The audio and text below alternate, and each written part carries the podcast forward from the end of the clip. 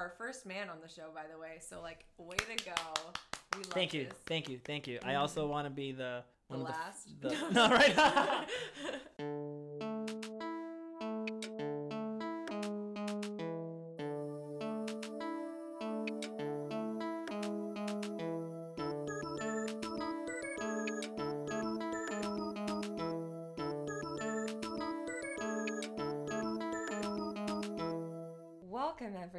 To the Feature Femmes podcast, where we look at female-led movies and then put them into genres and see which is the best of each genre.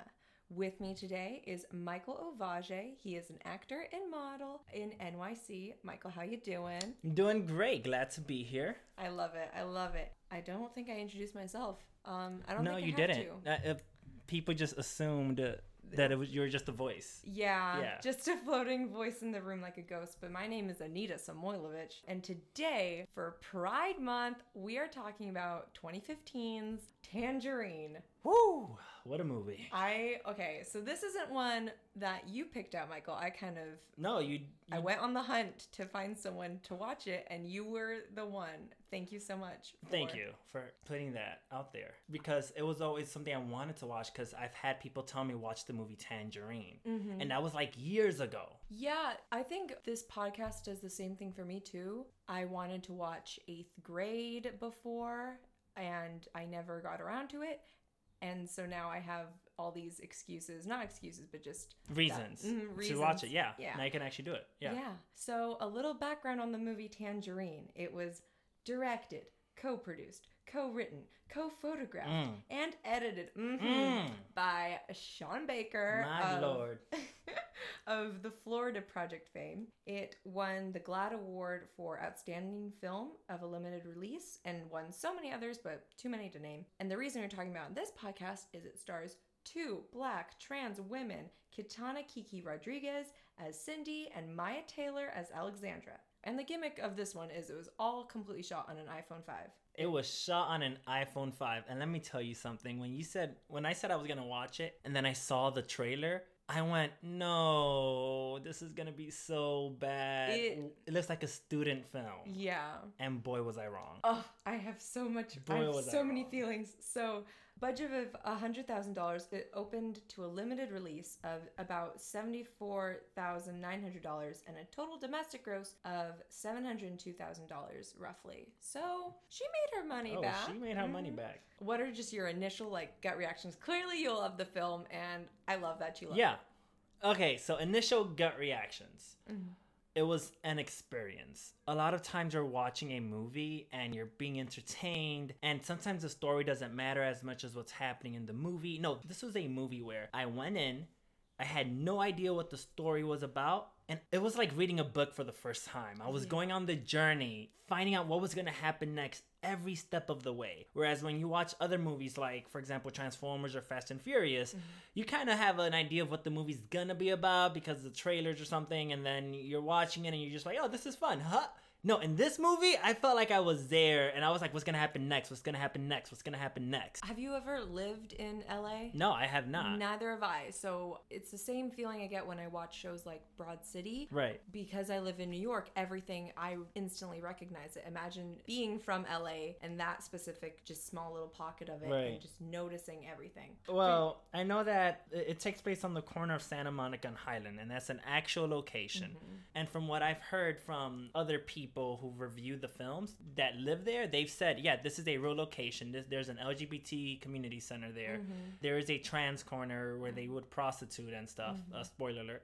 And they've really said that they brought it to life. And my idea of LA, my idea of California was not that. Yeah. And that's what I love about Sean Baker's movies, is that Sean Baker, he takes like the Florida Project takes place in Florida, but it takes place in a little corner of Florida that you would never expect Florida to be that way. When you think of Florida, you think of beaches, you think of nightclubs, you think of Disneyland, right? California, you think of Hollywood Walk of Fame and all this stuff. She walks on the Walk of Fame. And at one point she does, I love it, yeah. And that's what I thought of it, but then it made me realize, wow, I would never have ever thought of California this way. Here we have this person who... she's living this extraordinary roller coaster of a life. Yeah. Oh, it's so wild. It's like the dark underbelly that he's showing of these places. Right. Yeah. It's real life stories. Mm-hmm. And just to be clear, the movie hits you hard with the iPhone.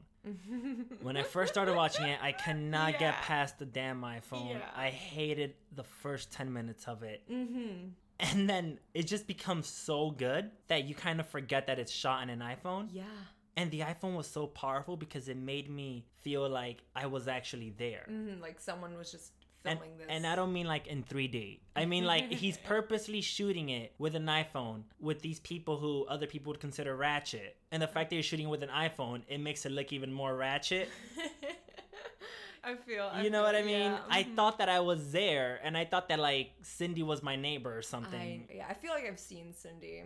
Oh, yeah. I've seen Cindy Alexandra. I've even seen that cab driver in New York somewhere. Where do we even begin with the cab driver? Well, okay, I have a funny story. So it was not my first time seeing it. I've seen this movie probably 2 times before. The second time, I don't remember my feelings towards it. The first time, I was in high school, so I don't think I quite got it as much as I do now. Right. Also, it was, like, on a torrent site.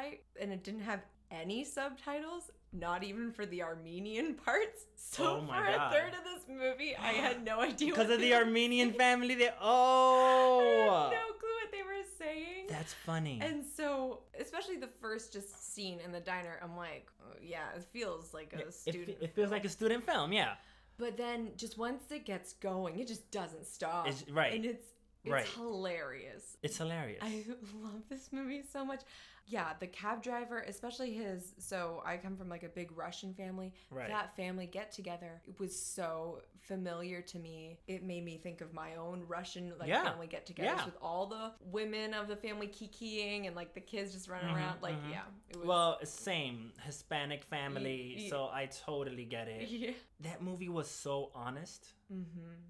And what I love about his films, this is not a trans movie, just to be clear. Yeah. I think a lot of people will immediately think, oh, it's a movie about trans people. Mm-hmm. No, it's a movie about people. Mm-hmm. And I think the beautiful thing about this movie is that you don't even need to understand what trans is. What you will understand, however, after watching the film, is that regardless if you're black, white, straight, gay, trans, whatever, everyone is the same. Yeah. Because it was such a universal story. When I first looked up like a quick synopsis of the film, and I thought it was gonna be like a LGBT pride trans thing, and no, I love that it wasn't because it made it more powerful. Because I left from it thinking I could relate to all these trans people because they're just like me. Yeah, and oh my God, they cast actual trans women to play trans women. Not even just the 2 leads, all the like girls on the streets. Right, except for that one idiotic girl. Yeah. Yeah. China. Oh my God. So many things about her too. Yeah. But everyone was flawless. Yeah. And they're already in LA. Mm-hmm. Hollywood, get on that shit of casting actual trans people to play trans people. I think Orange is the New Black also does it with one of their characters. Mm-hmm. But I think that we're getting into an industry where we're starting to see everyone as people as opposed to races and gender. Mm-hmm. And that will allow the door to open for more trans actors, more black, more Asian, more, because we're starting to see the trend with Black Panther, Crazy Rich Asians, this movie. Right? Yeah, this movie, I feel, look, if you haven't seen it, Do it. It's on Hulu. If you need my password, I'll give it to you. Oh my God. It's a must see. It is a must see. And I would put it up there with like Lady Bird, and I would put it up there with Florida Project. Once again, I'll give it another shout out. These are movies that are so relatable, regardless of your race or gender, because they are stories that happen to all of us. Mm-hmm.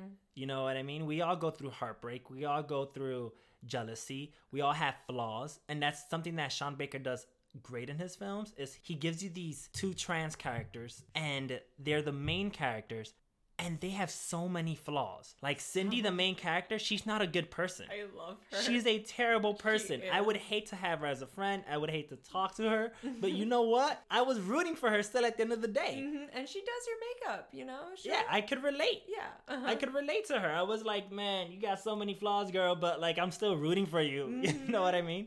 Right? I don't think we can say it enough how great this movie is. So go out and watch it. Why don't we go through the plot? I'm just going to give a brief synopsis of a couple scenes, and then we can go back and talk in detail. Let's do it. All right.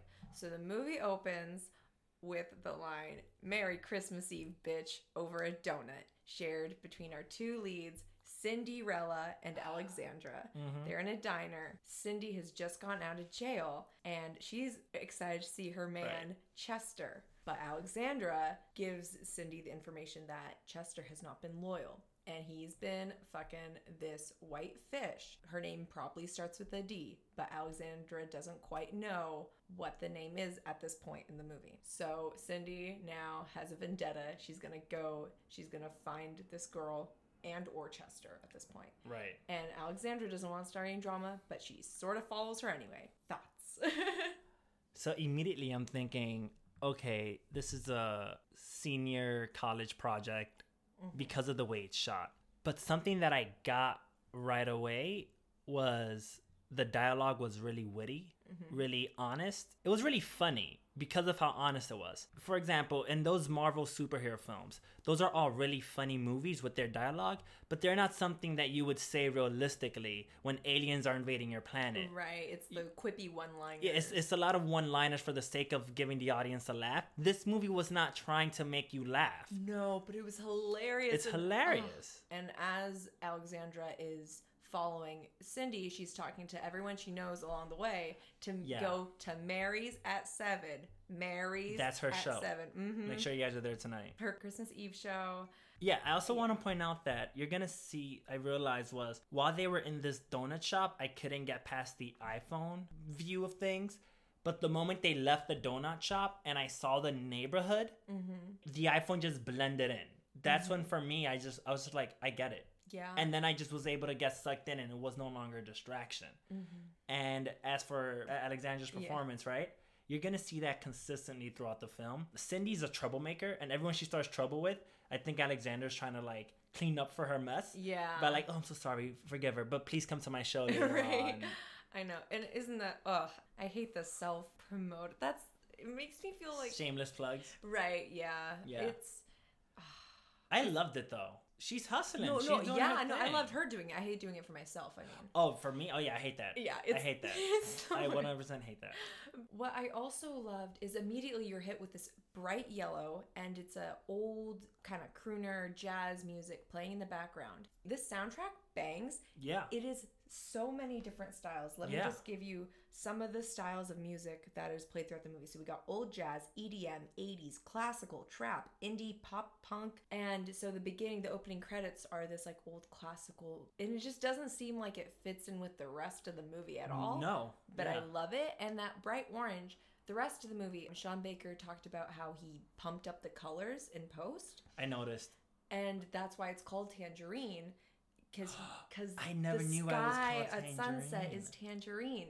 Because Sean Baker gave an explanation. He said, in no other media except film does your title have to be literal. If you write a song, you can title it anything. If you write a poem, you can title anything. But why in movies you have to title the movie exactly how the movie is. Right. So Tangerine never brought up. Maybe there was a tangerine on the table in the Armenian I was looking for a tangerine.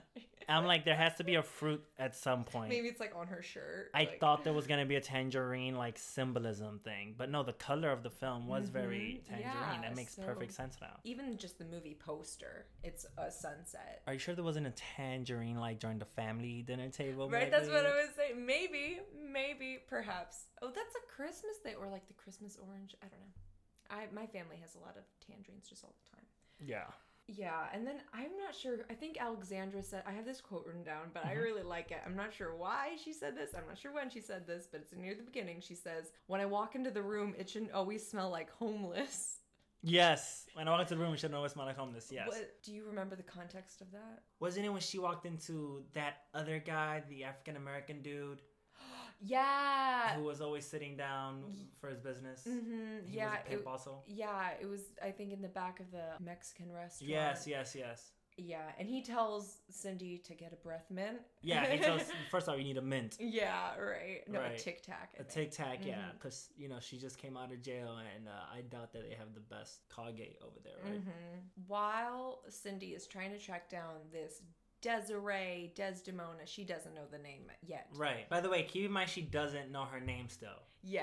She keeps mispronouncing the name. Everyone does. Everyone does. At the same time, we get these little clips of a taxi cab going through LA, getting various people. We got a selfie girl. I'm rooting for her. We got this like drunk guy named Mia, and the cabbie. He's pretty talkative, which good for him. He's probably trying to get like a 5-star, but like I like to just be silent in rideshare situations. Yeah. Yeah. Just maybe I'll start talking, but it depends for me. Yeah.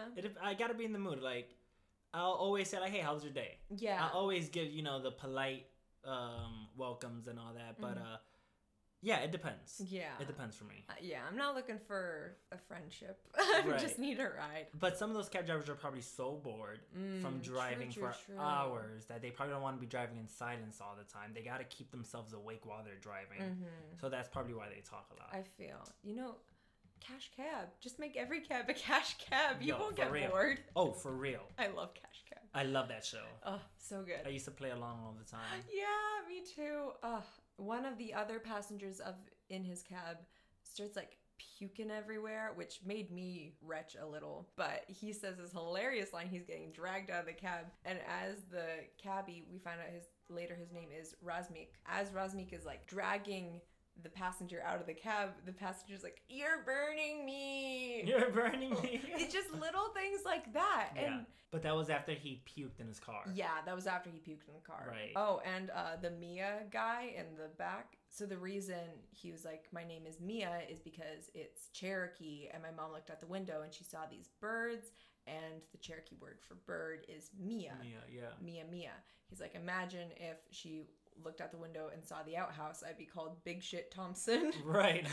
There was no line wasted in this film. No. Every line served a purpose. Even when Cindy sees the other pimp guy in the back of the restaurant, she's like, "It's Nash, girl, it's Nash. Hey, is it Nash?" And like, she just keeps saying it over and over. When Alexandra is doing her thing, trying to get people to come to her show, it's kind of hard to talk about this movie linearly just because a lot of it just there's back and forth. To four, I would say three. There's three main stories that we're trying to follow. We're trying to follow Alexandria's story. We're trying to follow Cindy's story. And we're trying to follow the Armenian cab driver story. Then as the movie expands, it then becomes we're following about 5 or 6 stories because the side characters, they start developing their stories more. Yeah. And I want to point out, this is not a long movie. No, it's this is like a short movie. 40, I think. Yeah, it's your average time or something. It's a great time. And you never feel the length of the movie. And it all takes place within a matter of like 12 hours. And in a very small area. Yeah, it's a one day, like you're literally seeing how these people started their morning and how they ended their night. That is the movie. Yeah, I never really thought about the time thing. Yeah. But that definitely is true. And there's no costume changes ever. There's none of that. I love it. The first time I saw it, I remember being a little like, why am I watching this? It's just like we're following her walking for like 80% of the movie. But now I watch it, the walking has so much character to it. She don't got money to pay for a cab. She gotta walk. She jumps the bus thing. The metro, she hops the train. Yeah, she hops the train. I could relate. Big mood. I could relate. And there's like the big blaring EDM in the background. There's the sound of like a gun revolver in the music. And you know she's going to cut a bitch. Right. Yo, that ass. Yeah. I honestly thought... So the movie starts with she just came out of jail. And they emphasize that a couple times. Oh, you just been out of jail for 24 hours. And... I gotta tell you, I honestly thought this character was gonna go back to jail that same night. Oh, there were so many times where I'm like, oh, Cindy's gonna, this movie's gonna end with her going to jail. She is looking for a fight. Speaking of jail, at some point, Cindy and Alexandra split up. Cindy is still on her quest for this D girl. Right. And Alexandra is just trying to make some cash for the night and plug her show. So she gets into a guy's car, but he doesn't have enough money and he doesn't get hard or something. She was charging $80 for a blowjob. He said, all I have is $40. She said, okay, well then I'm out. He goes, no, please, at least grab my balls and twist them while I jerk off. Sorry, the movie's that explicit. Yeah, I was about to say, like, by the way, sir. Yeah, sorry, I got you guys out of left field with that, but that's how the movie gets you. It gets you out of left field too. Yeah. And they just explain everything in detail. She's like, okay, fine, I'll tickle your little ass balls. hurry up, jerk off, put the money in front of the... On the dash. On the dash, yeah. It's taking too long. He doesn't get hard. But Alexandra has already been touching him, so she wants her money, and he's like, no. They get out, and they get into a tussle outside of the car. Meanwhile, we see a car of two cops watching them. The cops in the car, the cops are pretty tame. This could have gone a lot. Oh, yeah. Yeah. This. Oh, my God. I got so scared. Me too. Oh, no. This could have gone a lot darker. However, this is the first instance we see really of someone misgendering one of the leads. They call Alexandra Alexander, not to her face. When the cop gets out of the car and confronts Alexandra, she says Alexandra. But in the car, when she's talking to her cop, she's like, oh, you've never dealt with Alexander before? I was under the impression that Alexander probably has either a criminal record or Alexandra. Yeah. Right? Sorry. No. Alexandra probably has a criminal record. And the cops on the government papers. Oh, yeah. It says Alexander. Okay, yeah. So it can't be like her stage name or something. Right. So that's the reason why. That makes sense. Yeah. So maybe... Yeah. Because I don't think they were intersex trans. No. I think they were... No, they were just MTF. Yeah. Right. Mm-hmm. Yeah, so that makes sense, like government paper thing. Yeah, because I have a friend who on the government papers doesn't go by her female name. Mm-hmm. It goes by her birth-given male name. Yeah. Yeah, because then the cop does say Alexandra to her face. So... Right. Which I thought was respectful. Yeah. And then the cop lets them all go off on their separate ways. By the way, that was also a great scene. I don't want to just brush past that scene just because it also shows you the life of bad neighborhoods and their relationship with cops who have to be all the time surveilling them. They eventually start learning everyone in that neighborhood. Mm-hmm. And they knew what Alexandra was doing, but they were too lazy to care and do something about it. They were just sitting in there. It's Christmas Eve. Chill out. Mm-hmm. I just want to sit in this car until 8 p.m. and then go with my family, right? Yeah. Chug that eggnog. and the funny thing is that the guy who didn't want to pay Alexandra, by the way, to finish off the jerk-off story, he never gets turned on. So he decides not to pay her. Mm-hmm. And she's like, no, I still want my money. Mm-hmm. And then they get into a fight. Yeah. And then since they got into a fight, that's why the cops were involved. Yeah. Just for the listeners. Also, watch the movie. Yeah, stop here, watch the movie, and then when you see it, resume play so that we're not spoiling everything for you. Yeah. It was interesting because they told, even the side characters, like this guy, we never ever see him again after this. The cops go, oh... What's the problem? He's like, this man is trying to hit me. I think he said this man or this man in a wig is trying to hit me or something really offensive. Like, stop him, cops. And the cops are like, yeah, what were you doing with her? Yeah. Mm-hmm. Because prostitution is one, illegal. Yeah. And two, he knows if he gets caught, his family's going to find out who he's definitely cheating on his wife now. Yeah. That he's doing things with trans people all the time. And, you kind of already get his entire backstory from this 2-minute scene. Mm-hmm. As well as Alexandra's, because the cop specifically says, we're going to go home, we're going to go separate ways, and we're going to go to our families. And Alexandra, she says, what family? Right. And I'm like, right.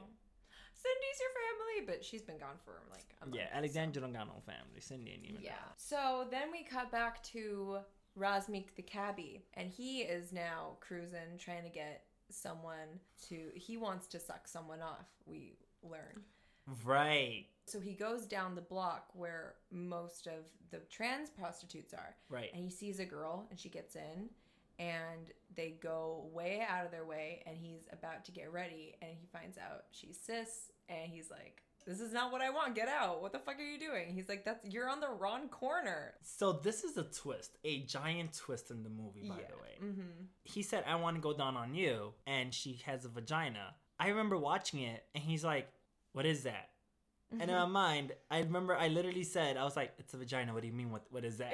Because I still didn't get that he was gay. Oh, yeah. Well, that was, maybe not gay, but just into it because, like, because if he was, like, gay, like, there's male prostitutes he could probably pick up. Well, in that specific corner, there aren't. Yeah. Mm-hmm. Well, maybe he was bi? Or just he's into trans? Yeah, there's some people who are just like... Yeah, that could be his fetish. He's into trans, mm-hmm. right. Which is kind of like, ugh, to fetishize a whole group of people. But that's just... But that's his character. What he does. His character doesn't have to be perfect. It happens in real life. Right? And I think what really dates this movie is the girl. He asks, "What's your name?" She's like, "Why?" He says, "Don't you girls usually have some exotic names?" Right. And he's trying to get in the mood, and mm-hmm. she has no idea what's going on. She says Selena. She's in the wrong corner. She is. And she's wearing, this is what dates the movie, a ring, but it has a big old mustache on it. Remember when mustaches were popular? Oh my God. Yeah. No kidding. Yeah. I don't know. I thought what dated the movie was the fact that he was driving a yellow cab. But yeah, that too. Yeah. Right. This movie, but with an Uber driver. Right. So yeah, we learned that about Razmik. So that's what he's fishing for. Oh, and we also, just to go back to the point that mm-hmm. you kind of get the backstory of each character that is extremely minor, that only had like 5 lines in the movie and got paid a good SAG waiver for that. She says, "Wow, you're a fag." Yeah. And that already tells you what kind of person she is. Yeah. You know what I mean? Mm-hmm. This is a time period where LGBT wasn't as acceptable as before, and it was okay to frown upon on it. And not that it ever was, but like according to like the media and stuff, it was okay to just talk about it publicly. And she says it with no problem. Yeah. She's like, "Oh, you're a fag, you're into that." Yeah.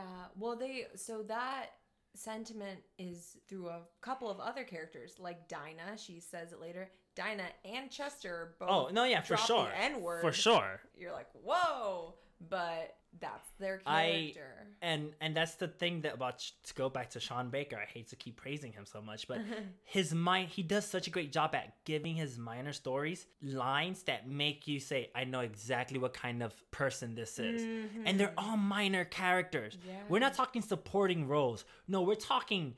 You got 5 lines. Date player. That's it. Yeah. Date player. Taxi driver. Mm-hmm. Like, not except for this case. Yeah. But you know what I mean? Yeah. Yeah. Caterer guy. I don't know. So I'm a little fuzzy on when this quite happens. But after, like, snooping around, Cindy locates this girl, Desiree Dana.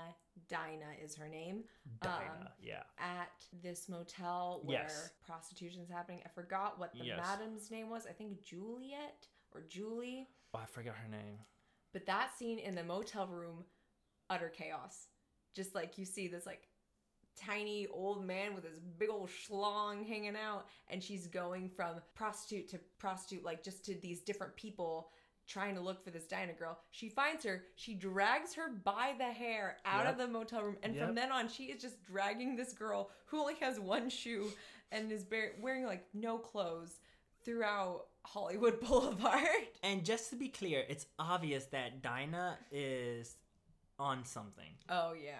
Because she does not have the energy physically in her body to fight back. Mm-hmm. She only has the energy to have sex and do the drugs. Yeah. And you could tell that she's tripping on something. And later, especially when they get high together, which we end up finding out, what was it again? It was weed, I think. No, that wasn't weed. What? No, are you kidding me? Okay, wait, listen. I looked away and then I saw the pipe and I'm like, okay, weed. No. There was something stronger. I don't know if it was coke or... I doubt it was coke, because coke gives you energy. Not that I would know. Oh, wait, because, not weed, because it was something. Cindy meth. Says, it was meth. It was, yes. Cindy says, "Don't give me downers. I only do uppers." Yes, so. It was meth. Okay. So she's addicted to meth. Uh-huh. And all those girls in that room are addicted to meth. Mm-hmm. And that's what their pimp Jules, she gives them that to keep them in check. Damn. I know. Isn't that crazy? That's a lot for just like... But you get that within the first 40 seconds of that scene. Yeah. You're like, I see what's going on here. She promises that she'll keep feeding them meth as long as they keep having sex for her in this one motel room. Right. And she works off of Chester. Off of Chester, exactly. Mm-hmm. So... You'll find out who that is later. Yeah. So, well, Chester, we know his name because Cindy keeps saying it. So Chester is... Cindy's boyfriend, and we don't see him till the end. Yeah. Cindy is dragging this girl, and she finds out that Chester is at donut time. She's like, "Come on, bitch, we're gonna go to donut time." Which is across town, by the way. Mm-hmm. So they keep in mind it's probably around like 4 p.m. now, 5 p.m. maybe. And then time is moving forward. Mm-hmm. So cut back to Alexandra. Now she's walking the street, and I think he says hi to her first. Razmik is also just driving around after this failed attempt. He just wants to get off.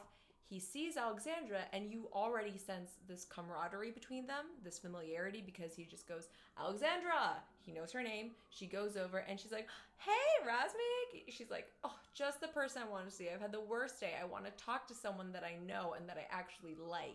You can tell they're good chums. Yes. And then they're like, this is our regular spot. They go to a drive-thru and have a perfectly timed blowjob. He gives Alexandra. That is by far the best shot in this entire movie. Yeah, because it's one continuous. That was spectacular. I was, because the whole time I'm like, oh my god.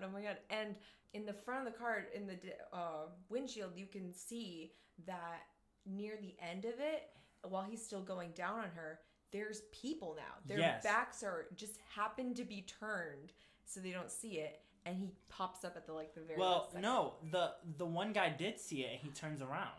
Oh, I didn't even. Because they've done it before. That was the whole point of that. Was the fact that because she goes, get inside the car, and then they're talking. She's venting, and he goes, car wash, and she just goes, yeah.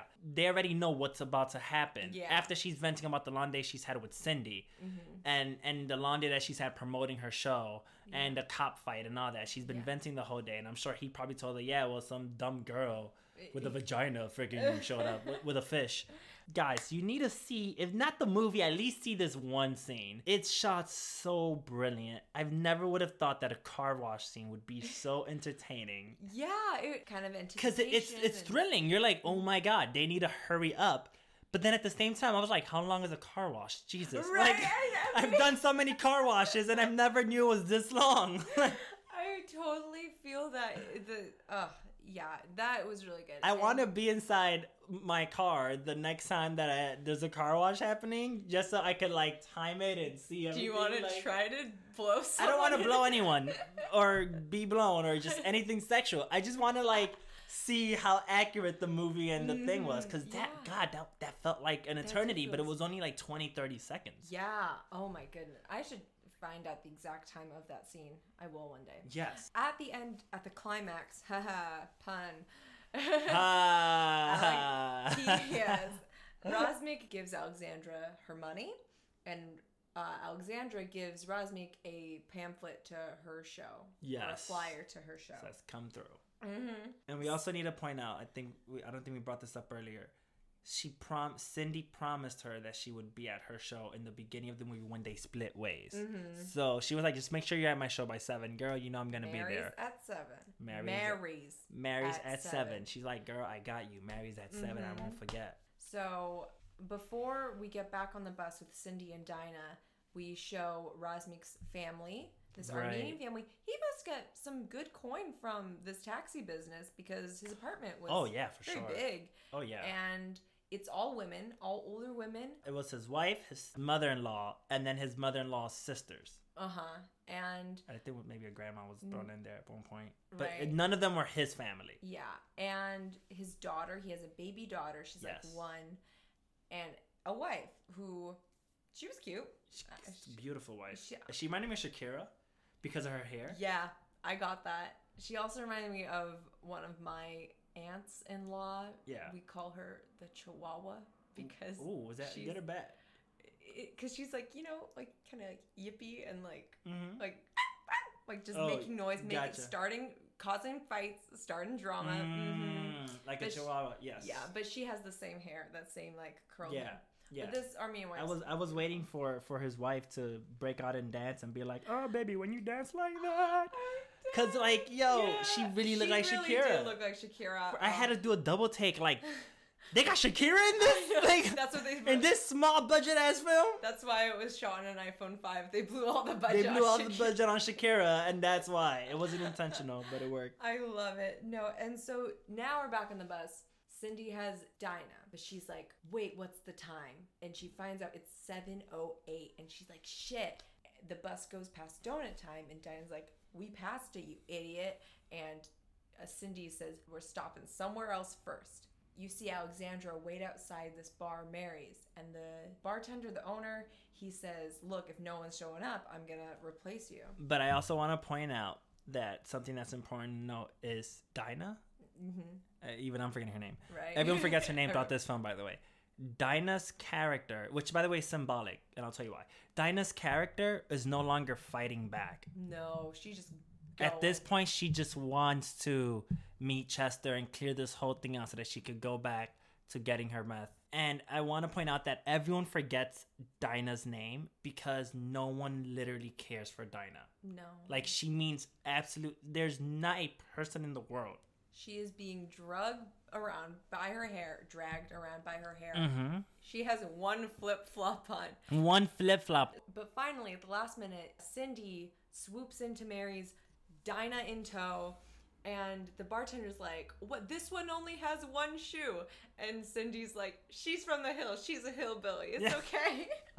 By the way, Cindy, throughout this entire movie, had so many like amazing voiceover lines where you don't even see her character, but you hear her character off screen. Yeah, saying the funniest shit ever, and also.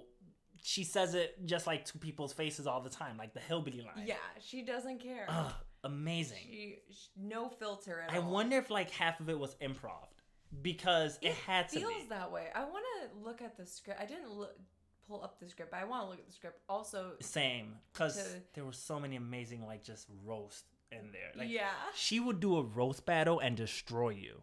And she would like be smiling while doing it probably. Right. So now we cut to the bathroom, because even though Cindy showed up late, she still has time to help Alexandra get ready for her show. And Alexandra, by the way, had no one show up because she went around the entire neighborhood, gave her flyer to all her fake-ass friends, and all of them were flaky. Ain't that a mood? Right. Just kidding. No, so true though. I flaked on you though. Yeah, you did. I did. You wanna know what's the worst part? Oh my god. Okay, I signed an NDA, so I cannot disclose too much. But it was an early movie screening, and it sucked ass. It was really bad. Oh shit. And I was there, and so I couldn't use my phone. They literally took my phone. Right. So. And I'm sitting there, I'm like, look at my watch. And I didn't know how late your thing went till. So I'm like, at this point, should I, like, go? Aww. Just to give you guys backstory, I've been inviting her to this, like, charity event. It's for charity, guys. And I never, ever perform theater. But I do it for these guys all the time. Well, if you do it all the time, then... No, all the time, I mean once a year. So... And they always ask me to come back and do it. And we help raise like $30,000 for middle school and high school kids. Oh, that's good. And it's great. And you weren't there. I know. And I texted her that morning saying, "Hey, I'm so excited to see you tonight," because I didn't invite many people. I only invited literally like in total like 5 people, including a group chat that we're a part of. But none of them, but at least they said no. I know, it's much. And then I was like, oh, it's cool. I'm gonna see her. And I got there on stage, and I looked at the audience, and I didn't see her. I'm literally crying. And I was like, oh, okay. Michael, I love you so much. It's okay. I know, but literally, be Alexandra to me. Next time, plug that shit to me, like... 1,000,000 times with flyer? Yes, in person.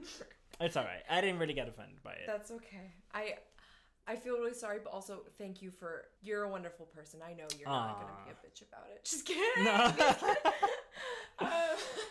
I'm not going to be Cindy about it, no. So now we have our beef hashed and mashed and thrashed about. In this bathroom is red with a disco ball in it, which, like... mood. It's cute. It's one of those bathrooms that you don't want to take a selfie in, but you could easily see yourself having sex with whoever you came with.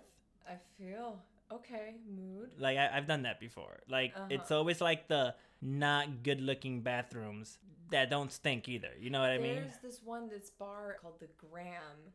Oh yeah, what did you do there? I didn't do anything. Yeah, okay. Except my business, but the bathrooms were also lit in red, and they didn't stink. They were cute, so I would just suggest doing that, like going there if you ever. They also got a cute little photo booth that works. So you had sex in their bathroom? Sure. No, I didn't. I don't know if to believe that or not. I honestly can't tell.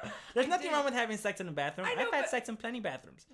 By plenty bathrooms, I literally mean like 3 or 4. Not that many. That's probably a lot. But like... Well, I did not have sex in that particular bathroom. Okay. This is the truth. That's the truth? That is the truth. I've had sex in 2 bathrooms. I lied with 3 or 4. That's okay. You know what? Literally, yesterday I went to a church, but it's not like a church. It's like a spiritual church. It's like a hippie church. It's cute. Mostly old people are there. And literally the whole sermon was like, sometimes it's okay to lie. Okay. That's the first time. I don't know how to react to that. Well, because... Or then how do you trust them? They could be lying to you. Mood. Well, sometimes, like, would the lie be doing more harm than good? Like, say... See, that's debatable. Yeah, that's usually debatable. Yeah, so, say you're hiding someone from a bad guy in your house, and the bad guy is like, are you hiding a person? Be like, no, you're lying, but you're saying... But you're defending someone else. Mm-hmm. Right, well, that is such an extreme circumstance. True. Like, I think we needed to ask the people at the sermon, can you give us an example? That we can use in the real world. Right. Because I could take that many ways. Does he mean, like, it's okay to lie, like, hey, boss, I'm running 15 minutes late because the train got stuck? Just because you don't want to tell them that you have a hangover? Like, you know what I mean? Yeah, well, stuff like that. Because that's not going to hurt anyone. Little white lies. Or someone's like, hey, remember me? Oh, my God. Why would you want to... hurt someone's feelings? Yeah. Well, you know that happened to me in college. We did a performance. I forgot what musical it was. Some music I did a lot. Mm-hmm. And I remember we all celebrated that night because it was so good. We all drank so much. I had a crazy hangover the next day. And I didn't go to my first class. And this was one of my favorite teachers. I love this teacher. Me and her were like really, really close. And she sees me later that day. And she's like, hey, why weren't you in class today? Oh, no. And she goes, it's okay. You could tell me the honest truth. Like, were you just cutting? And I went, okay, here's the truth. I'm only going to say because I trust you. You're one of my favorite teachers. But I partied too hard last night because of the musical. And I had a hangover. And I literally couldn't wake up. And she looked at me with the most disgusted face. And she goes, I wish you would have lied. Because anything would have been better. You got to learn when to say the truth. You know that? That was a moment where you should have lied and said you were at the doctor's or something. And she walked away. Oh my God. And I was like, I've never gotten in trouble for saying the truth. I usually get in trouble for lying. But you know she loves you because she was that kind of... Oh no, she does. Yeah. She's Marie Danvers. Love her. Giving her a shout out. She's amazing, amazing, amazing, amazing person. Mm-hmm. She was on Broadway. Look her up. Yeah. Anyway, I remember I was so... confused, like, should I have lied then and just said I was at the doctor's? Like, what the hell? Like, I don't remember why we started talking about lying, but oh, why did we start talking about lying? It's okay. Oh no, we started talking about bathrooms because they went to the bathrooms. So they're in continue the bathroom, with the movie, right? I know. So after this brief intermission, right? Oh, I just noticed your socks; those are cute. Oh, thank you. You're welcome. I don't own like normal. These are actually some of my like more basic socks. Okay, work. All my socks are very creative, and I don't have like those basic white socks. No. And I don't even have basic black socks for shoes. I love it. All my socks are super duper creative. And these are just super basic. I didn't even buy these specifically. Someone bought them for me. Okay. They weren't up to my creative standards. Mm-hmm. But they were enough that I was like, I'll keep them and not throw them away. Well, that's good. That's nice. Yeah. I mean, as I get older, socks are an invaluable resource to me now. Yeah, no kidding. For real this time. Back to the movie. Oh, right. They're in the bathroom getting ready. Cindy is trying to help Alexandra with her makeup. Meanwhile, she and Dinah smoke some meth. Cindy takes a piss and she wipes her dirty hands on Dinah's hair. Yep. She sure did. Ain't that a mood? And you know what? Dinah didn't do anything because Dinah's used to being treated like dirt. Mm-hmm. She's used to people walking all over her. She complains about it. No one listens to her or even cares. And she fucked up her life. And you especially see that in the. This is a white blonde, typical white American who we're talking messed up her life big time. Mm-hmm. And we don't know the story of how she got there at all. But what we do know is that she is in the dirt with, like, the brown people, the immigrants. She's living her worst life right now. Mm-hmm. Whereas she could be living a privileged life, mm-hmm. Statistically speaking. Right. Right? She messed it up this bad that everyone walks over her. Mm-hmm. Big mood. And so after the bathroom, it's this harsh cut to the main stage of Mary's. And it's red, and you see Alexandra in her red dress, and she starts singing Toyland. And that just, like, cut to that shot. It was so pretty. Again, iPhone who? iPhone who? I love that. iPhone who? Whomst. It was so beautiful. Cindy and Dinah are sitting, listening. Dinah wants some water. Cindy's like, she's not going to get any more. No, but that's her line. So the bartender goes, hey, would you guys like a drink? And Cindy goes, No, we don't want to drink. But then Dinah goes, no, I would like a drink. And then that's when Cindy goes, oh, don't pay attention to her. She's broke as hell. Oh, my God. Yeah, exactly. So it's Toyland. It's a ballad. And it's this, like, huge juxtaposition of this sweet, it's called Toyland, compared to the rest of this whole movie. It was a beautiful song. It's incredible. And so the lyrics go, Toyland, once you've passed its borders, you can ne'er return again. So that's kind of symbolic for them. They've passed these borders. Oh yeah, there's no turning back. Mm-mm. This is their life for. This is their life. Mm-hmm. They're gonna die at 48, and some of them, if they're lucky, they'll make it to 64. Specifically. But, like, those two ages. Yes. But that's it. And it was really pretty. At the end of it, Cindy, she claps for her good Judy. She says, she did that! She did that! I'm gonna need y'all to clap. Everyone here clap for her. I don't even need to put in clips from the movie. We just did that, like, spot on. That was word for word. Mm-hmm. We were her understudies. It was ADR. I just deleted all this again. Eat my whole asshole. That's something Cindy would say. Big mood. Okay, but listen, wait. Eat the entire asshole. Listen. Okay, wait. We're listening. So now she's gone. So, wait, recently deleted. Okay. Huh. Apple iOS notes. Don't scare me like that. Don't scare me. You hear that, Apple? I know. You hear that, Tim Apple? Tim. Are you listening, Tim Apple? I have a brother named Tim. And I'm only saying Tim Apple because I want to save time and words, not saying Tim Cook, because that takes too long to say. Oh, I didn't even know that Tim Cook was just Tim Apple. That's so funny. Even though Cook has less syllables than Apple. Well, no, did you not know the story behind Tim Apple? Say it again. Wait, what? What's the story? So, tell me. So this is important. All the tech execs of, like, America, like Microsoft, Google, Amazon, they're all there. Tim Cook, Satya Nadella, Jeff, whatever the hell the Amazon guy is. Jeff Bezos. Bill Gates. Bill Gates, he left a little bit, but he's more on a, like, helping the world kind of thing. I love him. Satya Nadella is the new Bill Gates anyway. He's the CEO of Microsoft. Oh, okay. Yeah, he's this Indian guy. He's phenomenal. Anyway, the point is that they're at the Trump White House, and because Trump is hosting them. And you know how, like, Trump messes up everything he says? So he's thanking everyone one by one, and he accidentally calls Tim Cook Tim Apple live on television. And then when the reporters try to correct him, and they're like, hey, you said Tim Apple. Did you mean Tim Cook? And he goes, no, I said Tim Cook. And we're like, no. We have it right here. Yeah. And then he tweets.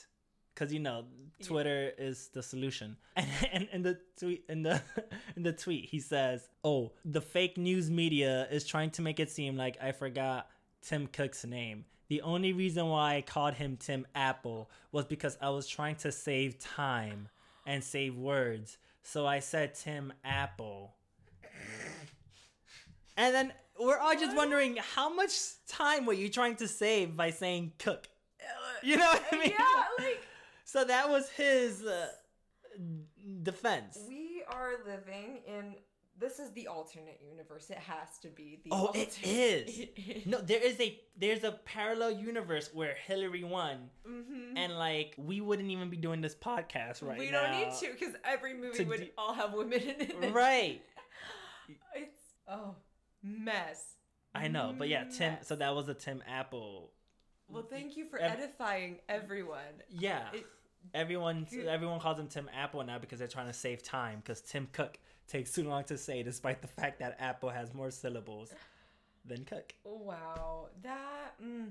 Back to the movie.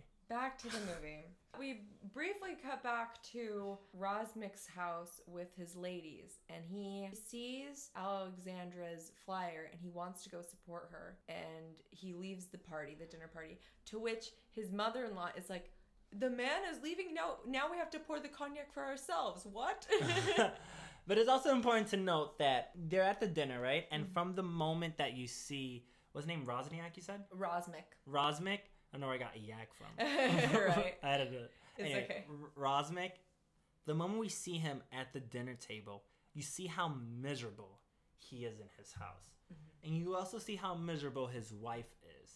There's clearly no love affection between them, but what you see between them is a mutual understanding that we're stuck with each other. And we gotta so let's just somewhat make it work for this kid. Because he clearly loves his daughter. Mm-hmm. And you could tell that he hates his mother-in-law. He hates everyone on his mother-in-law's family. Mm-hmm.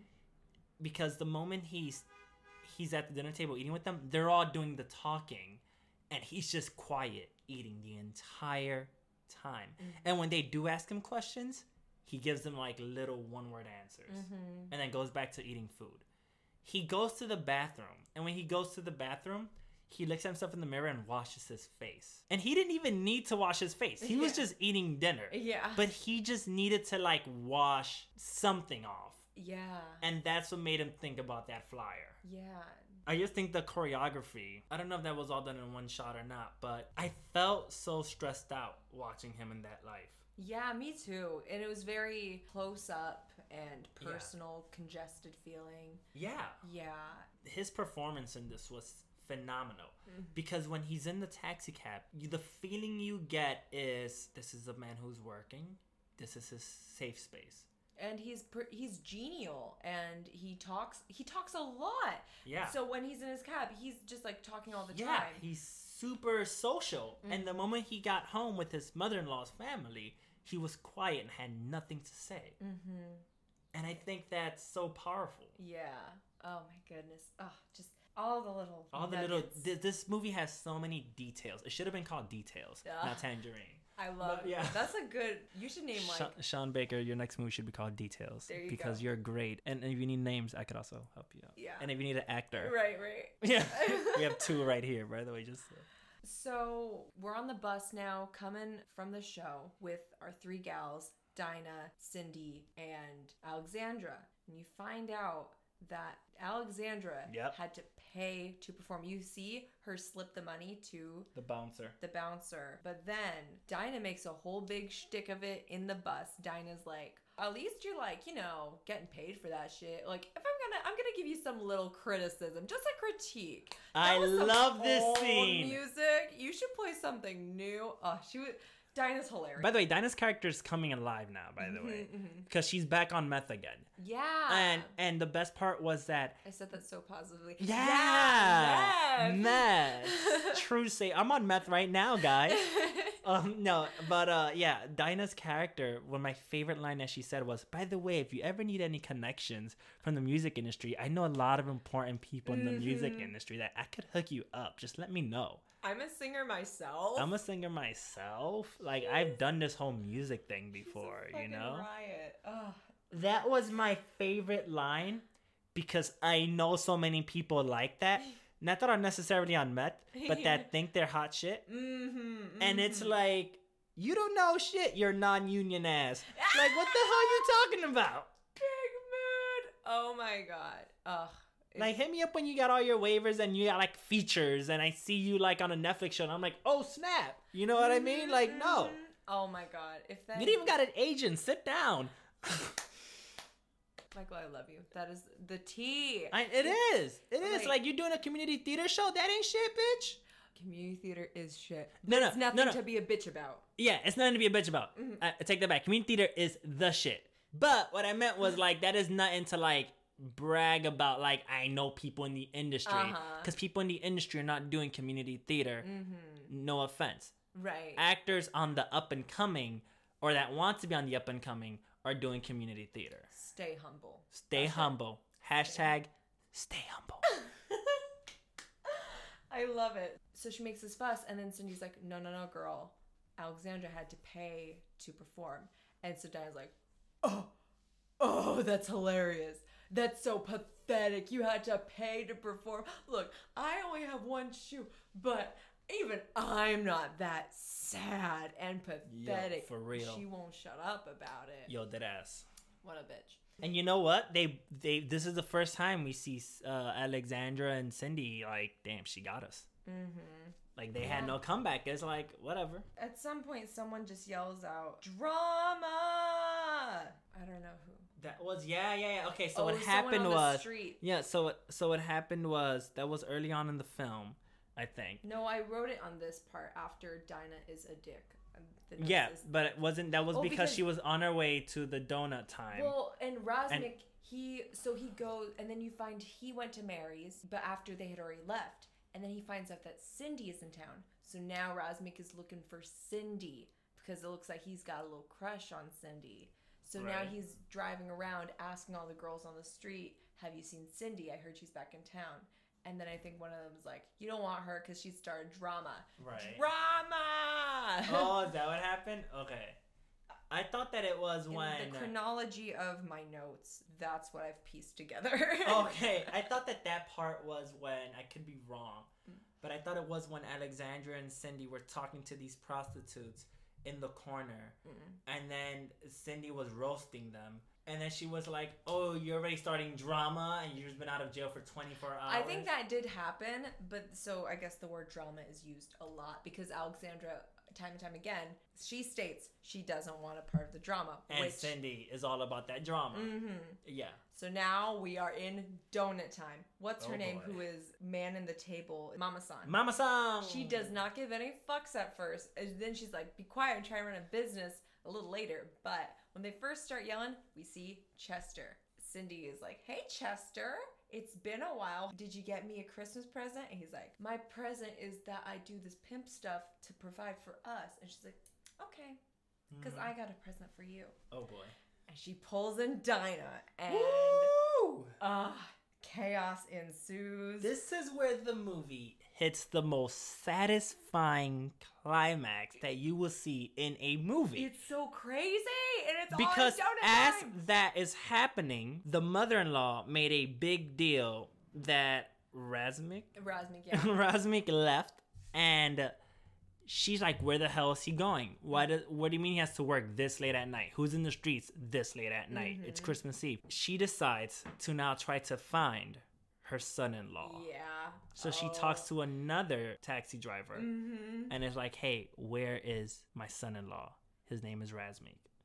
And he finds out he's not working, and she's like, I knew it. Yep. Lead me to him. Where is he? And so they go.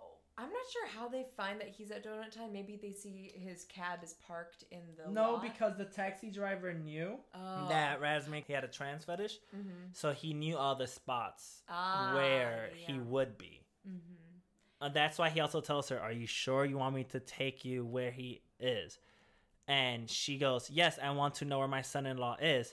And then he goes, okay, I'm only going to do this because Razmik needs to understand what it's like to be a father and a family man. And what he is doing is wrong. Mm. We cut back to Cindy and Oliver. We also get another line from the mother-in-law. She said, or is it her? I think it's her. She says, Los Angeles is a beautifully wrapped lie, which... Yes. That's a poem. I thought that was Razmik who said that. It was her to the other cab driver. Yes, the cab driver. Mm-hmm. Yes. He had a short name, but I forgot it. It's a beautifully wrapped lie. I love that line. So Dinah, Chester, Alexandra, and Cindy are in the diner, squabbling. And then, oh my God, Razmik shows up. And he really wants Cindy. Chester, his lines are so hilarious. He drops the N-word, but that's indicative of his character. Yeah. He's like, I got a query. And he... offers Razmik to get away. He's like, have you ever had Pinkberry? I'll get you Pinkberry. Pinkberry, the phone. It was so funny. That was the person's name, Pinkberry. Oh, I thought he was just gonna. I think he was trying to get him like other. You are opening up my eyes to a whole new world. Aladdin reboot who? Right? I love it. And then mother-in-law finds out where he's at. Oh, no. Calls his wife. Wife comes in. No, wait, but before that, she finds out that he's in donut time. And when she gets there, she goes, oh, hold up. You've been here this whole time? With these people smoking marijuana. Yes, that was my reaction when you what you just did was my reaction was like, oh, thank God.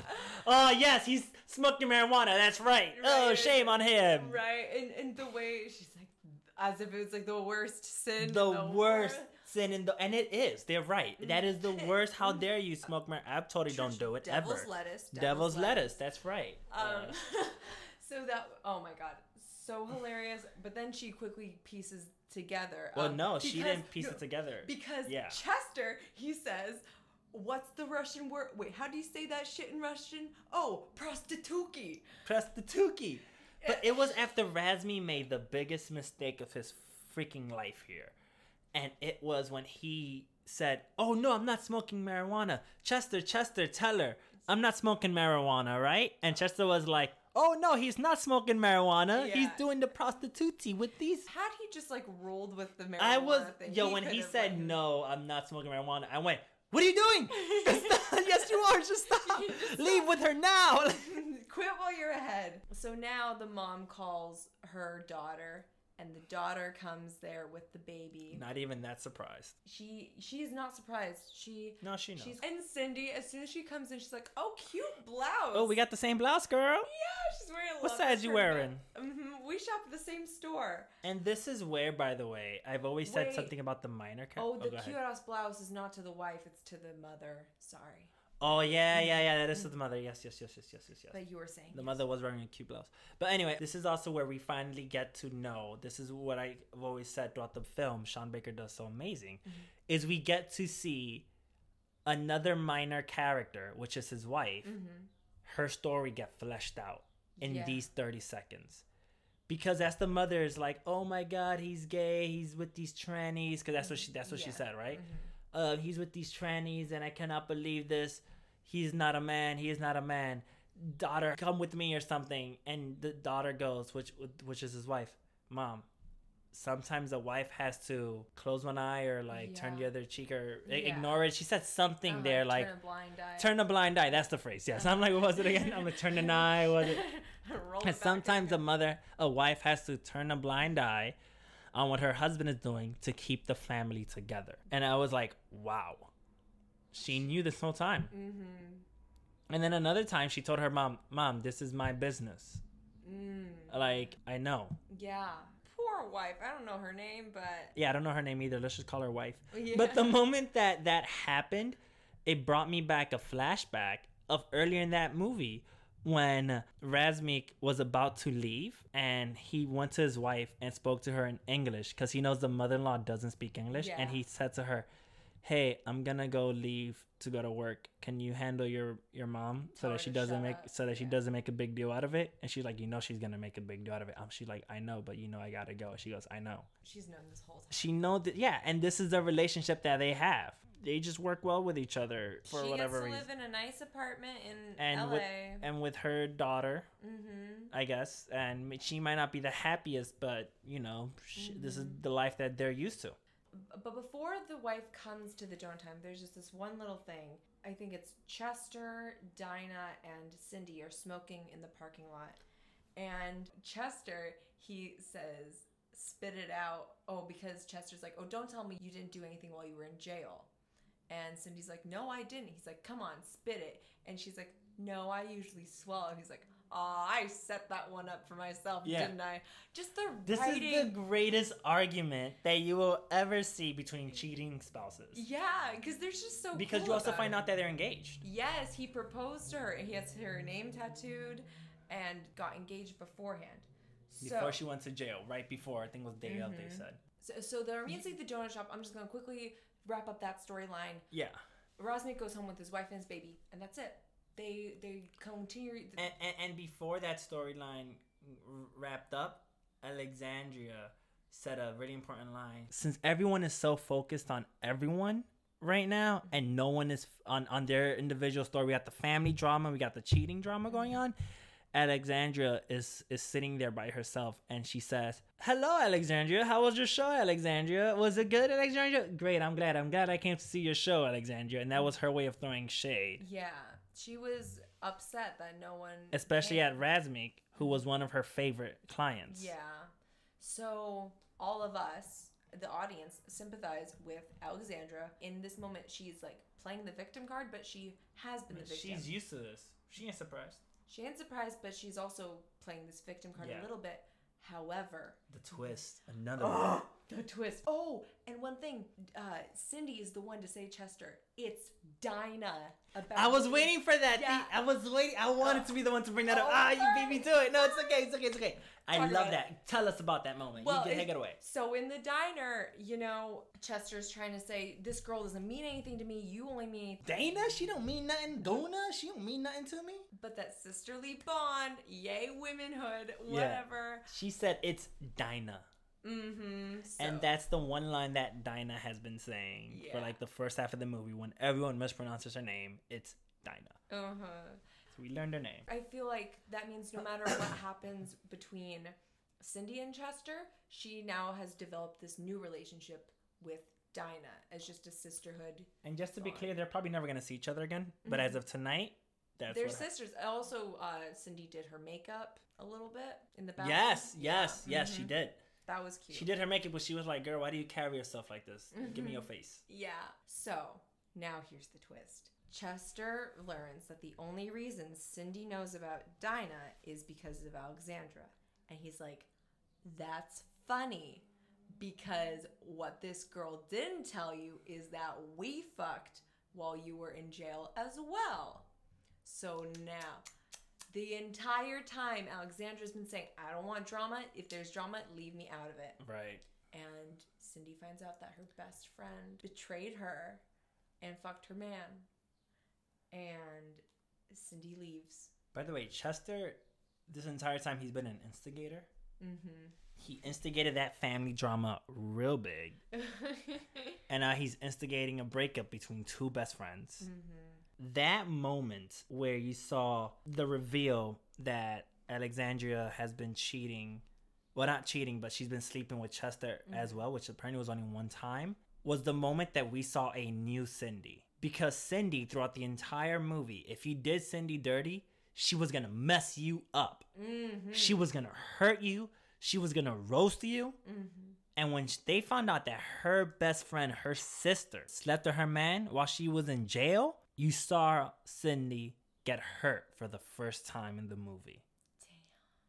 Damn. Poetry, Michael. Poetry. Thank you. I try. You really did, because she stood quiet. She had nothing to say. She stood quiet. Mm-hmm. She stared at her. She put on her book bag. Well, she didn't. She never took it off. She just kept fixing it because it kept falling off. Her book bag. That was the cutest part. It just keeps falling off her shoulders throughout the entire movie. And she walks away and says, "You two are perfect for each other," or something like that. Yeah. Mm-hmm. And she just walked away. And I was like, whoa. Throughout this entire... I was expecting Sydney to, like, mess her up. Mm-hmm. No. She was heartbroken. Yeah. And her best friend just did that. That was the one family. I dare say she was more heartbroken than when Chester cheated on her. Mm-hmm. Because when Chester cheated on her, she reacted the same way that she has reacted throughout her whole life whenever people do damage to her, and that's outrage, anger, beat them up. But this time, she was just sad, and she walked away. Because it was the one real connection that she had in real life. Mm-hmm. Yeah. And just to prove that it was real, this entire arc of Cindy, or Cinderella. Cinderella, yeah, as they called her. Her entire arc was her going to Chester at donut time so that she could catch Chester with Dinah in this lie, in this love triangle, and probably do damage to both of them. And when she realizes that it's past 7, she decided to pause her arc, pause what was driving her that entire day, to see Alexandra's show. So that's how you know that their relationship is real. And it means more than anything. And it means more than anything, more than Chester, because she was like, oh, wait, hold up. My best friend's about to perform tonight. I got to be there. Mm-hmm. Oh, my God. I'll deal with you later. You know what? Come with me, Meth Head. Come with me. Oh. Like, you know what I mean? Like, yeah. This movie is a comedy, but the heart, it has so much love. Oh, yeah. It's a dramedy for sure. Yeah. For the sake of this podcast, I have to put it into one or the other, so I'm going to put it into comedy.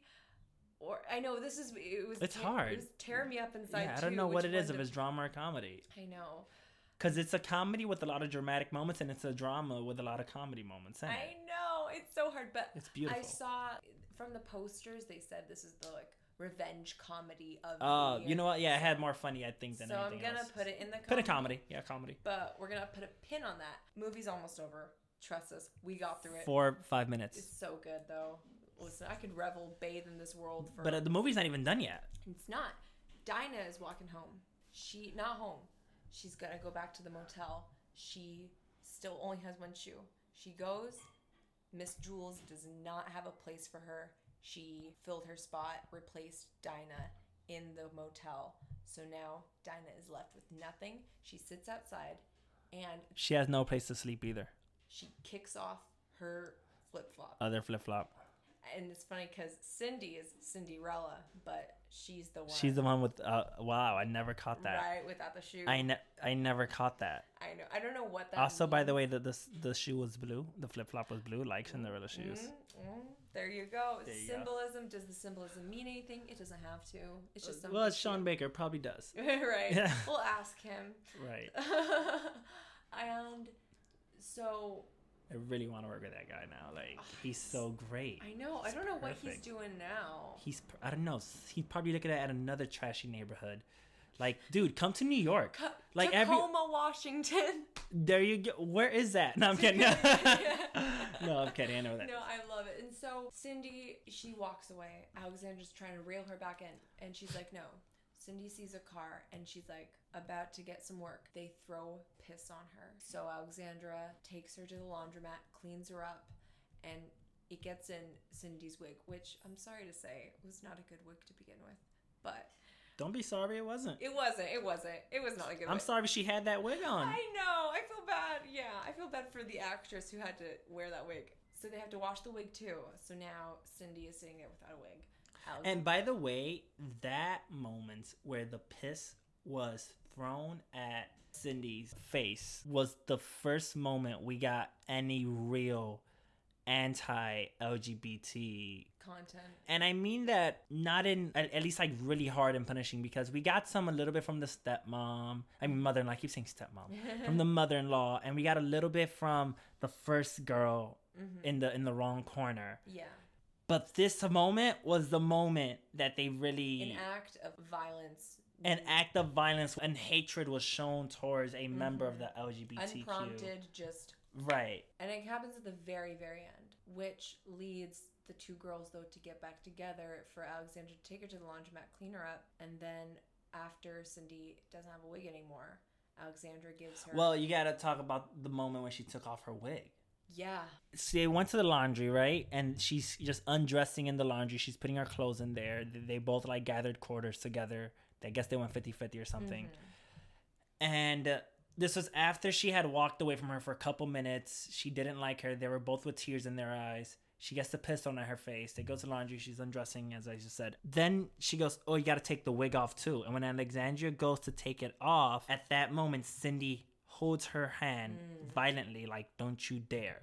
And it's because Cindy will feel naked without her wig, because it will remind her, I guess, that like she was born a guy. Yeah, it meant so much to her that you didn't take off her wig, because that was who she was, and she's naked without the wig. Yeah, not the fact that she's clearly almost naked in the laundromat. Yeah, because she took off almost all her clothes. It's the fact that you're taking off her wig, and then people will know. And that was a strong moment right there too. Very. And then to go off of what you just brought up, when they went to sit down, Alexandria took off her wig and gave it to her. Which now Cindy looks cute. Just kidding. No, oh my God. The hair works. Now the hair works. Yeah. Well, now Alexandria doesn't have a wig. And at that moment, if you didn't get it yet, at this point, you definitely got it. These two are best friends. Mm-hmm. Because for one person to be like, you know what? I'll be naked. Take my wig off. You take it. I didn't know if I took that as, oh, that's a real friend, or is she just still trying to make up for, like, the sleeping thing? I couldn't take it as that. That might be a little part of it, but mostly it's a little like, both, right? This is my sister. This is my sister. Like, here, I'll be naked, you know. It makes you think, have you ever seen the show, oh my God, so Chewing Gum? With Michaela Cole. It's this British comedy. It is insane. It's with Michaela Cole. It's on Netflix. There's like 2 seasons. And so, spoiler alert, one girl ruins her hair. She like gets gum in it or something. And so she has to cut it off. And she goes to her best friend. She's like, it's horrible. My hair is cut. Like, what the fuck? Yeah. And so the main character, she takes her hair. She's like, it's just hair. And she cuts off her own hair. It's... I cried because they also had a falling out, these two friends. I love that. So that brought them together as well. And so the movie, the end of the movie, I think is beautiful. It just ends, them sitting, cuts to credits. No sound except the sounds of the laundromat, just this small hum. Yes. And the credits are very like Stanley Kubrick, mm-hmm. and it's no scroll. It is all just a slideshow. Well, to go off of that, I remember watching that ending, and you know when people say like you're dishing out your dirty laundry? Oh. That's what I took it as. Dude, I didn't even get that. Oh my God. I was like, oh, I see what you did there, Sean. All right. These whole movies, they've been dishing out their dirty laundry. I got it. Right. Not only that, that block looked very similar to where they first started the movie. Yeah. Because there was a donut shop. I thought I saw the same donut shop in the corner. So I was isn't this where the movie started during the morning and then it ended there at night? Right, in the laundromat instead? Mm-hmm. And, you know, the whole movie has been about people gossiping, giving the tea, spilling out the dirty laundry, right? Mm-hmm. As you would say. And it ended in a laundromat. So. Wow. Oh, my. Full circle. And there you have it, folks. That was Tangerine. Holy moly, banana, stromboli. It just that was the most Dr. Seuss rhyme I've ever heard in my life. You're welcome. So, Michael, as we've discussed before, I think this movie in my spreadsheet would have to go into the comedy category. Yeah. Just for the sake of the spreadsheet. So what I'm gonna do is we're gonna rate the movie based on 3 categories. First is general film devices such as the acting, the plot, the cinematography, the direction, writing, yada, yada, yada. Okay. Second is going to be the comedy. Was it funny? Did the jokes land? Okay. And third is how it handled its female characters. Was it with love and compassion, or here's a sexy lamp that we can throw up? Let's do it. All right. So out of 10 for each. For the general film aspect, what would you rate it? For the general film aspect, and you said this was as far as character, film, cinematography, mm-hmm. all that. Just like when you think of a general editing, review.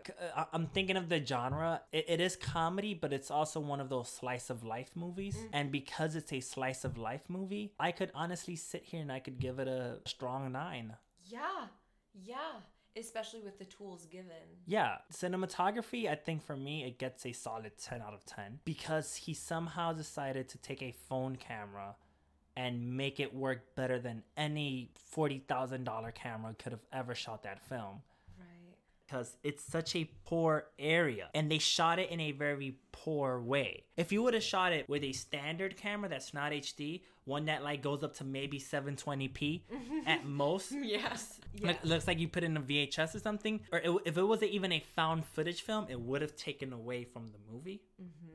If it was shot with an IMAX camera where you shoot those big AAA blockbuster movies, it would have taken away from the film because I would have been like, wow, it's such great movie quality and this is such a poor neighborhood. No, this was shot poor. Everything about this movie felt poor, and I mean that in a complimentary way. My criticism with it the first 10 minutes was, I didn't even like the acting because they're just talking, there's a lot of this, they didn't even look like they're trying to act, and then I realized, oh wait, they're not trying to act. Yeah. They are simply being themselves. Mm-hmm. That was phenomenal. Yeah. The fact that we didn't see characters, we saw people, and that's hard. You know what I mean? We saw people there. I give it a very strong 9. I love it. Oh my gosh. So I gave it 8.5 because I was thinking, all you said times 10, love it. So many good shots that you don't see in most big budget films. Mm-hmm, mm-hmm, mm-hmm. The only caveat I would say would be the first like couple of minutes. That's why I gave it a 9 out of 10. Right. Once she starts like walking, the movie picks up. Yeah. The movie picks up. But when they're in the diner and they're just talking, maybe we could have a stronger beginning. I actually felt the exact same way, and that's why I didn't give it a 10. So, I didn't want to take away 2 points or one. You know, I was just I think that's too much. But like the first 5 minutes were a bit slow for me. Now I'm questioning my 8.5. Fuck it, I'll give it a 9 too. No, 8.5 is great. No. Listen. 8.5 is great. Listen, I made that in my head as we were talking. So no, but I'm going to be rating it on a decimal system. It just happens to be a 9.0 for me. I'm gonna say 9.0. No, now that I think about it though, I'm like, that's just like such a small part. The rest of the movie was so engaging and just and also it helps when you understand a third of the movie as opposed to not having subtitles for the Armenian part. Oh, that helps for sure. It really I could only imagine what you went through. I was like, what are they saying? They're talking about their government? I don't understand. Yeah, it's one of those things where I thought to myself as I was rating it just now, I know that I don't like the first 5 minutes as we discussed in the podcast. And I said, if I see it again, will I like it more? And the truth is I wouldn't. Mm-hmm. I'd wait for it to get past the first 5 minutes. And then I'm like, all right, let's get it. You're right. Mm-hmm. It's like Breaking Bad episode like 1 through like 2 or 3 for me. Word. I think Breaking Bad is like the greatest TV show ever. But those first couple episodes are slow and it's painful for me to even enjoy. I'm like, just get to like the drugs. like I get that you're setting up that he has cancer. Okay, let's get these 3 episodes out the way. Yeah, let's get the exposition out the way. Now that it's there, right? Show's about to start. Pay attention, y'all. You know what I mean? I totally feel that. That's me with the show Superstore. Oh, really? I love that show. It's my crack. Oh, it's so good. You mean your meth? Well, also speaking of crack, what made you crack up? How were the jokes? Wow, that just happened. You're welcome again. Well, yeah, how'd you rate the jokes? So Cindy was the driving force behind the humor in this entire movie. And she's the only comedic character in the entire movie. Dinah had some funny shit, and Chester had some funny shit. But the thing is that characters, they had funny shit, but they weren't trying to be funny. Yeah, and I don't mean that Cindy was trying to be funny. It was like, for example, when Dinah said the line, which was my favorite line in the whole movie, which was, oh, I got people in the music industry. I could hook you up. Dinah was really saying that. Her delusional, non-union ass really thought that like she could hook her up. She was not trying to be funny. We, the viewers, were laughing at her. Oh, okay. I feel Whereas with Cindy, we were laughing at whoever Cindy was making fun of. Okay. We were laughing with her. I feel. And I think Chester might have had a couple of funny lines. I don't remember them off the top of the head, to be honest with you, because he steals the show for the last 15 minutes of the movie, because it's all about him at that point, the climax, right? But Cindy was really the driving comedic force behind that movie, I thought. Yeah. And for me, her funniest moments, because there's a lot of this, her off-screen voiceover lines. Yeah. Those were the funniest ones. Like, there's a point in the donut shop where the Armenian family, all 3 of them are arguing, and you just hear Sydney in the back, like, narrating and instigating everything that's happening. Oh, you gonna stay like that? Damn, bitch, I would take that wig off. Like, you just hear her in the back. You hear her voice, but you don't see it. And that's hilarious to me. Yeah. Cindy never shuts up. She doesn't. And we love her for it. Yeah, we hate and love her because she is a terrible person who I could only imagine why she went to jail. Well, we know why. She was covering up for her boyfriend. But she probably does more than that. So, out of a 10, sorry. If you had to give it a number. I know, that's so hard. That one is hard. Because when people think of a comedy, this isn't what they think of, but it's what we need. And these dark moments, you need a little lightness. I'm torn between a 7.5 and an 8, honestly speaking. Yeah. I'm going to say a 7.5. Let's do it. Because for me, I didn't know sometimes if there was too much comedy, where there was trying to be funny for the sake of being funny. There were times where Cindy came off as Medea. Okay. Where it's like, all right, you make a joke about literally everything. Yeah. Relax. Mm-hmm. And it's less than other movies. It's less than like the Avengers where they're just making you laugh for the sake of making you laugh. Mm-hmm. If you're going to make that many jokes, they all need to land. And not all of them landed. Yeah. More landed than not, just to be clear. I would say easily 70 to 80% of her jokes landed. Mm-hmm. But I do remember at one point thinking, okay, we're just going to make fun of everything. Okay. Yeah, that's... With her character specifically. Mm-hmm. That's fair. I think what stole the show for me was the more like subsidiary characters and just like, especially, you're burning me. Or yeah. There was this one, one of their friends they're talking to, he had glasses and like pink headphones and just him talking. It was my favorite. I think besides Cindy then, this movie is so effortlessly funny. Agreed. It doesn't hit you over the head with it. It does not. Which is what I loved. So I gave it an 8. For the comedy. Yeah, I was torn between 7.5 and 8. Right. It's funny because both of our scores, you were 8.5, I was 7.5, then 9, and then 8. Yeah. Here we go.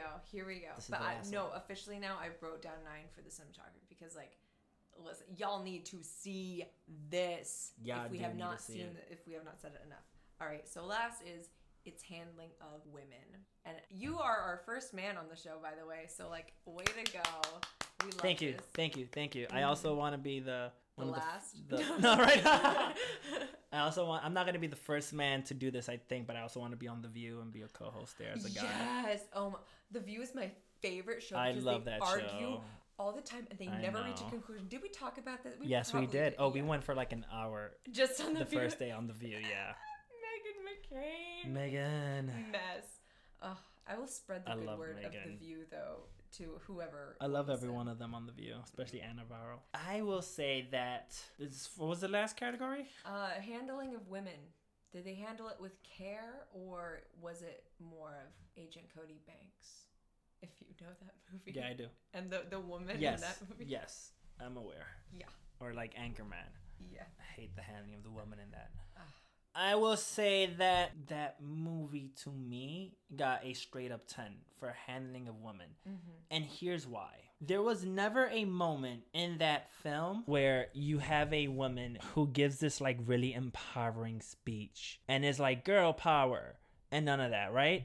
Mm-hmm. If you're trying to watch a movie for that reason, watch another one. Uh-huh. This is not the one. This is not here to empower women. Yeah. Just for the record. Yeah. With that said, that doesn't mean that there are not strong women in this film. Preach. Every female character in this film has flaws. Mm-hmm. And what this movie did, I'm not going to rate the men because you didn't ask me for the men, but it made the men and the women equal with flaws. They were both flawed genders, I guess. Yeah. The beauty of it was one of the strongest characters to me in the entire movie and was a female was the wife of the Armenian taxi driver, because she knew that her husband was cheating on her every night. She knew her husband wasn't necessarily into women. Mm-hmm.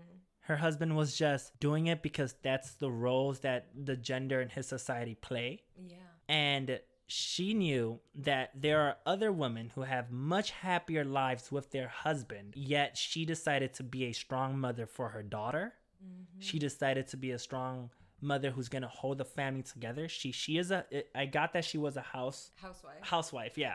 She cleans a lot, she cooks a lot, she takes care of the daughter, and she keeps going every day. Nowhere in her mind does she want to quit being the mother of this daughter and being the wife of this husband. Mm-hmm. And the same can be said for Dinah's character, who you look at her character and immediately you think white trash. Mm-hmm. Stereotypical white trash. Like, if you were to look up on a dictionary the definition of white trash, a picture of her will show up. Just her shoe. Just yeah, right. Just one shoe. Her blue flip-flop. Yeah. And Dinah keeps going. Yeah. I remember watching the movie thinking, how do you not, like, end it? Because here you are, Mrs. Music, and all you know right now is that you have pimps, you have drug suppliers, you're hooked on it, but you have to keep going. You have to keep going. You have to keep having sex just to pay your bills for your food. And granted, you don't have bills. You probably live in like a shelter or something. Mm-hmm. But, you know, she kept going. That's another strong character in itself. A lot of us might see her as dumb, but strong still. Yeah. You know what I mean? These are real people. None of these women are Wonder Woman. Mm-hmm. These are all women that are living under an ideal economic situation. Yeah. you never want to live in their shoes. I would never want to live in their shoes, especially not Dinah's one shoe. But I remember watching it and going, I don't know what I could do in any of their situations. I would give up. Right, you wouldn't do any of it differently. I wouldn't. Fuck that. You crazy. Jumping off a bridge or something. Like, this is not the life for me. Yeah. Yet all of them keep going. Holy shit. Especially Alexandra, who statistically has a 99.99% of not making it as a black trans woman. Mm-hmm. And she has a dream to be a singer. And she pays club bouncers and managers, I'm guessing, to let her perform. And then she goes out, she flyers, she has no one self-promoting, but she'll walk miles to promote her stuff. Oh. And then take a 20-minute break to give a couple men some head so she could have enough money to eat, buy herself a cheeseburger and fries, like that other lady who had a cheeseburger, right? You know what I mean? And fries. Right. It's hard enough being a woman in this country, as everyone together found out a couple years ago, right? 2-3 years ago. But then we knew it was hard being black. But then imagine how hard it is being trans. Mm-hmm. So she has like literally everything, three things, and she just keeps going with grace. So at the end of the day, you don't watch this to get inspired. You're not going to have a Hillary Clinton or, you know, all those iconic strong women. Right. Now I'm going, RGB. Yeah, I'm going blank now. RBG. Billie Jean King, whatever, all of them. You're not going to have that. But you are going to see real grounded women who are very common stories who keep going. And I think that's the beauty in the female characters in it. And I would honestly just give it a 10. Holy shit. Michael, that was the most beautiful thing I've ever heard. You've restored your faith in men? Yes. There we go. Thank you. Yeah. I'm going to give it a 10 too. Like, literally all what you just said, and you've said it perfectly, so I don't think I have to reiterate any of it. There's one other thing I wanted to mention, though. Oh, was that this isn't poverty porn. It's not. It's not disability porn. It's not like... No. It's just real. It's frank. This is their life. Take it. You're gonna take it. And just for the record, you're just seeing a day. Yeah.